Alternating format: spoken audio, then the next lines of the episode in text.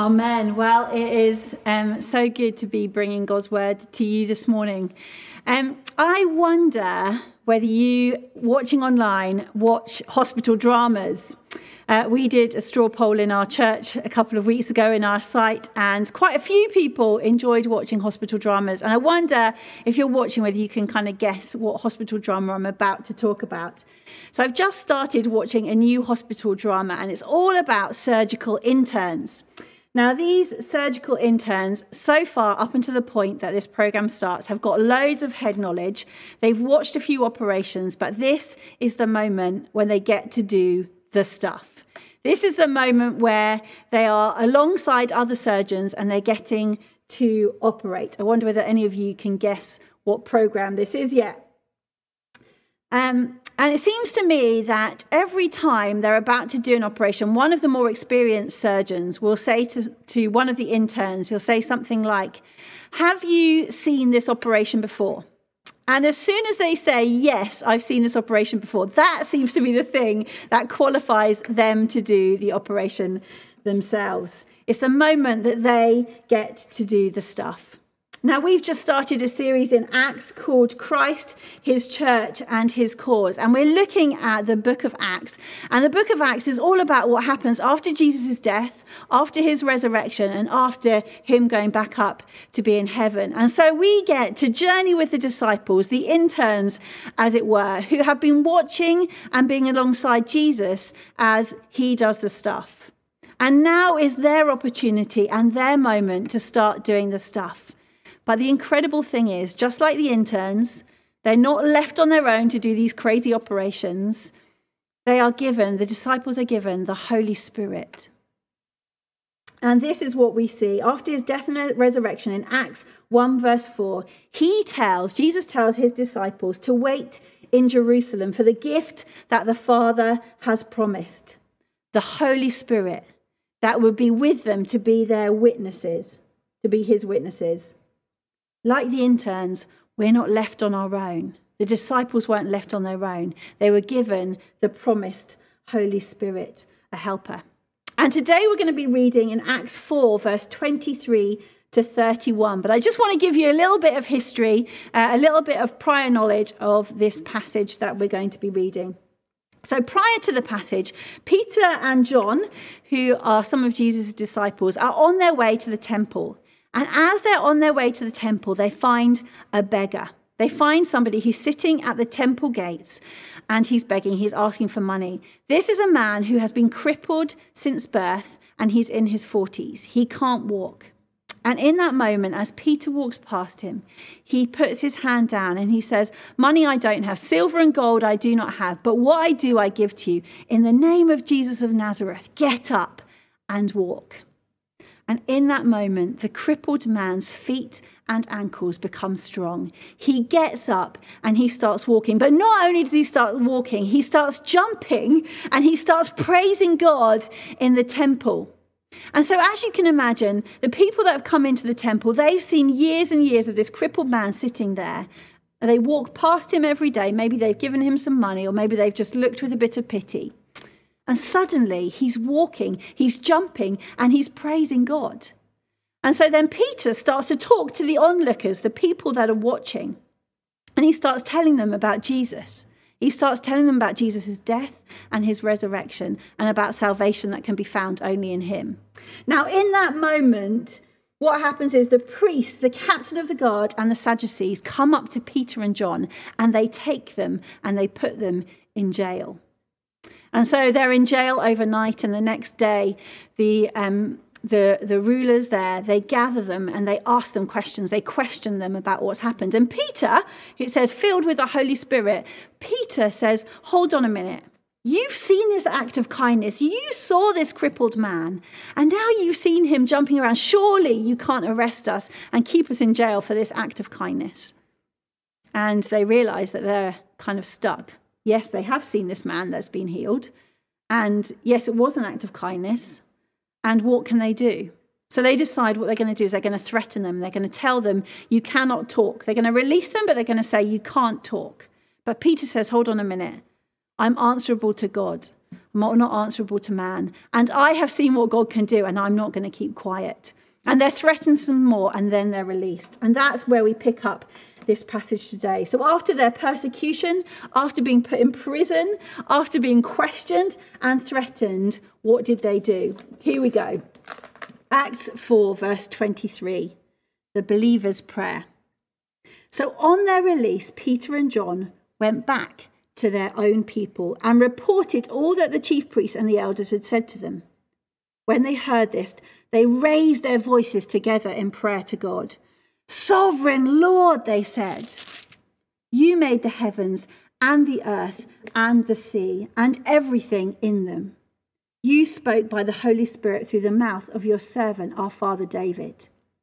Why do the nations rage and the people plot in vain? The kings of earth take their stand and the rulers gather together against the Lord and against his anointed one. Indeed, Herod and Pontius Pilate met together with the Gentiles and the people of Israel in this city to conspire against your holy servant Jesus, whom you anointed. They did what your power and will had decided beforehand should happen. Now, Lord, consider their threats and enable your servants to speak your word with great boldness. Stretch out your hand to heal and perform miraculous signs and wonders through the name of your holy servant Jesus. After they prayed, the place where they were meeting was shaken, and they were all filled with the Holy Spirit and spoke the word of God boldly. Wow. What a prayer. So, this morning we're going to be looking at, or this afternoon or this evening, whenever you're watching this, we're going to be looking at what they did after persecution, what they did after a difficult trial, and how that might help us in the difficult circumstances that we might find ourselves in. So, the first thing I want to suggest they did was they went back to their own people. They found community and they told them everything that had happened. Now, in our church, we have small groups of people that gather together during the week, and we call them connect groups. And in our church family in Inverurie, we have a family that are going through a really difficult time. We have a lady who is extremely unwell. And during this time, I have seen their Connect group rally around them in the most beautiful way. There have been people offering to do their washing, their ironing, their cooking, give them childcare, talk with them, pray with them, sing worship songs over them, read scriptures to them. It has been the most beautiful thing to watch. Peter and John had experienced the most amazing thing. They had seen a man who'd been crippled since birth, age over 40, now walking and dancing in the temple. But they had also experienced the most terrible thing. They had been put in jail, they had been questioned, and they had been threatened by the rulers of their day. What did they do in the face of difficulty? Like this family in our church, they went to their people, they went to their community, and they told them everything that had happened. Both this family in our church and Peter and John didn't wait until there was a difficult time to build their community, to find their community. It says they went back to their own people. You know, you don't build a storm shelter in the middle of a storm, you build it before it happens. And I would love to suggest to you that if you haven't found a community of believers, people that believe the same as you do, I would encourage you strongly to do that. Whether you are part of one of our sites and you're watching this, there are lots and lots of connect groups that you can be a part of, or whether you're part of our online community. Now, I just heard Emma Gray, the online site pastor, this week saying to me, I love my online community. She was just off the phone with one of her online community members, and I know that they meet every Thursday for a connect group where they can gather together, they can talk together, and they can be community together. And if you're watching online and you're not a part of that, I'd love to suggest that you join that. And if you are online and you go to one of our sites and you're not in a Connect group, I'd love to suggest that you find one. And what did they do when they found their community? They told them everything that had happened. But why did they tell them that? So they could pray. That's the second thing. In a time of persecution, when Peter and John had been through a really difficult time, when maybe you're going through a difficult time at home, what do we do? We find our community and then we pray. And I want to suggest they prayed corporately and they prayed confidently. So we're going to spend just a few minutes looking at who prayed, how they prayed, and what they prayed. So, who prayed? In verse 24, it says, They raised their voices together. They raised their voices corporately. And you know, the wonderful thing about connect groups, whether it's online or in person, is that as you bring your things, you're not bringing your thing on your own to Jesus, but you're bringing it together with a group of people. And you know, I wonder whether there are some people who are watching online who feel like, Jude, you have no idea what I'm going through. And I actually have no idea how I would pray confidently in this time. That's where we have a community of believers around us who can pray with us. So, how did they pray? Some of you will have heard about, and lots of you won't have heard about my brother. My brother, called John, has a little boy called Ethan. And when Ethan was in the womb, we were told that he wouldn't survive. We were told that he had something called arthrogryposis. But not only did he have arthrogryposis, which is something that affects all of your joints and they're fixed and they can't move, but also he had kind of the worst form of it. He was so bad. They said he will not survive the womb. And if he does survive the womb, he won't live past birth. I can tell you now that he's three years old, or almost three years old in November, and he is doing incredibly well. But one of the things that has always struck me about this time is how confidently my brother prayed. Every time there was a scan, my brother would gather around the screen and he would pray. It didn't matter whether there was a sonographer, a doctor, a midwife, a consultant, a nurse. It didn't matter who was there in the room. Every time they scanned my sister in law's womb and looked at Ethan, my brother prayed, prayed confidently that he knew a God who could heal. And we um, see that the community of believers prayed in a really similar way as they prayed, they started with sovereign God. And the Greek word that's used for sovereign is someone of unchallengeable power. Remembering what they'd experienced, they'd been in jail, they'd been threatened, and they start with Sovereign Lord, God of unchallengeable power. And then they remind God, and I think themselves, that He is the God who created. He is the God who made all creation, who made the heavens and the earth and the sea and everything in them. He made you and he made me. And then they go on to quote scripture. So they quote David in Psalm 2 that he foretold what would happen to Jesus. The nations rage and the people plot in vain. Kings of the earth take their stand and the rulers gather together against Jesus. And this is what they were experiencing too. They were experiencing rulers gathering together against Jesus and against them, rulers trying to stop them speaking. And I want to suggest too that in moments where we are in challenging circumstances, where maybe we're facing persecution or we're facing something really difficult, our emotions and our feelings can be all over the place, up and down and up and down.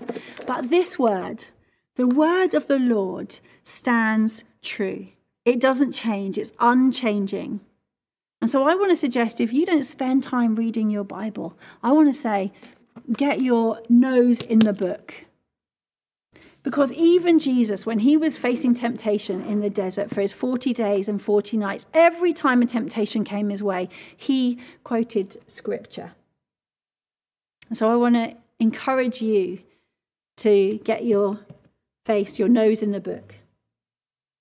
And then finally, they remembered that nothing happened without God say so, without Him allowing it. They remembered that Jesus' death, we see in verse 28, it says, that Herod and Pilate, together with the Jews and Gentiles, only did what his power and will had decided beforehand should happen. And it was only then, only after they had reminded themselves and God that He was a God who created, that He was a God who spoke back in Scripture that they could look back up, back at, and that He is a God who decided, did they then ask anything? And what did they ask? Do you know, if I was in Peter and John's situation, I think I know what I would have been asking. I'd have been saying, God, choose anybody else, send anybody else, but don't send me.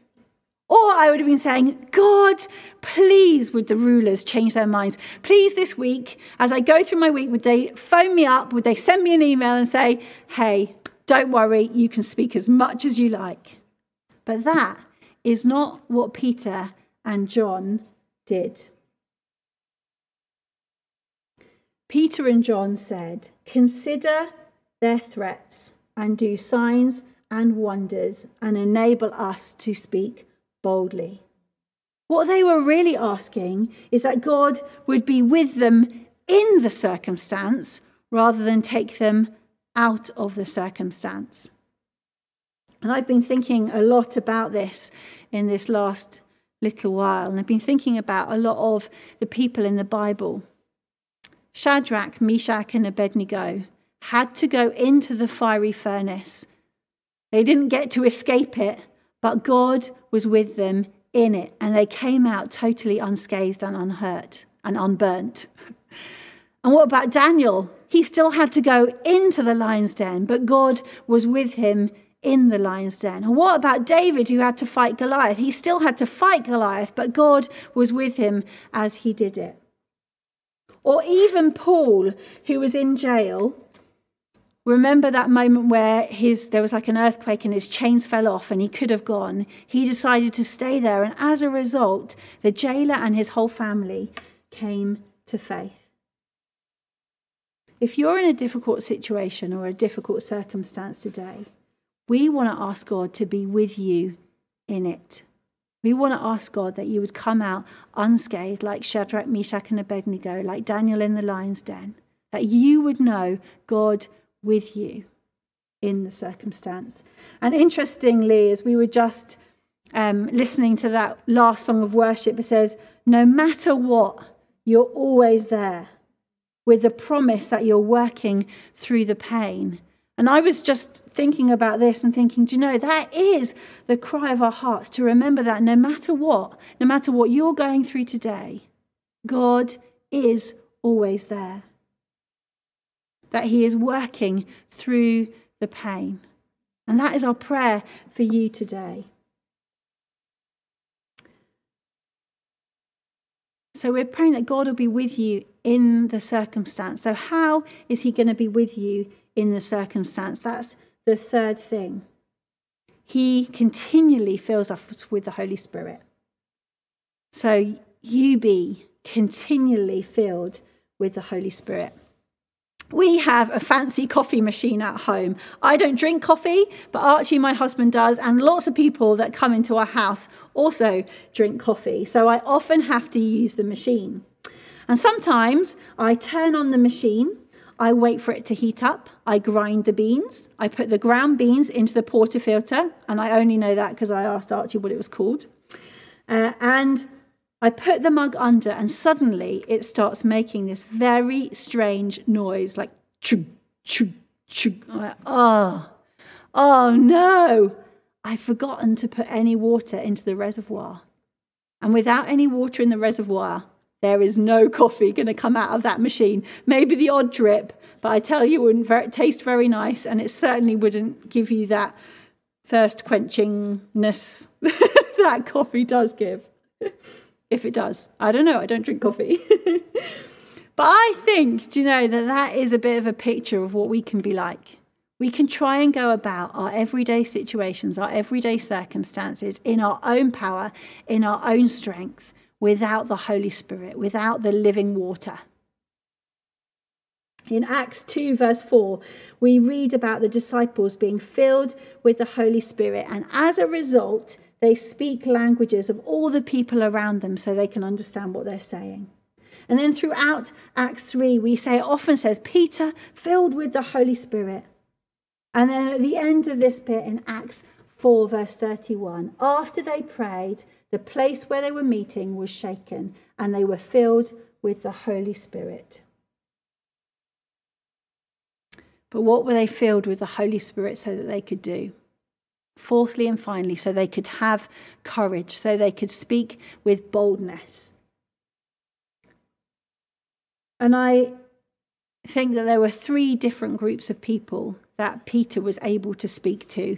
And I wonder whether this might be something for some of you watching today.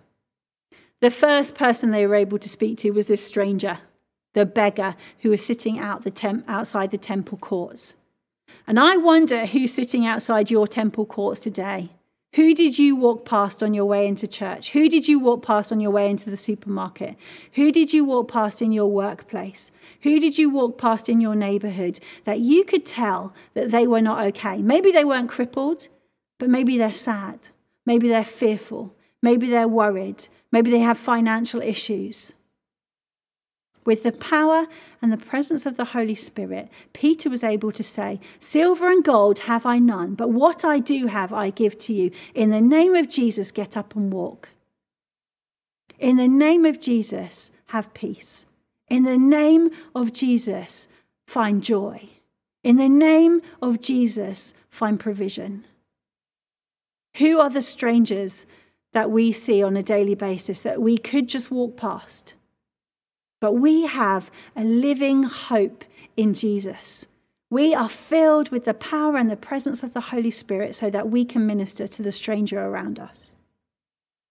The second group of people that Peter and John spoke to were the onlookers, the people that had just witnessed this most incredible thing. And I wonder whether the onlookers are our close family, maybe who don't know Jesus, or are our friends who don't know Jesus, or our, our work colleagues that we work closely with who don't know Jesus. And I saw this quote the other week that I found really challenging, and it is this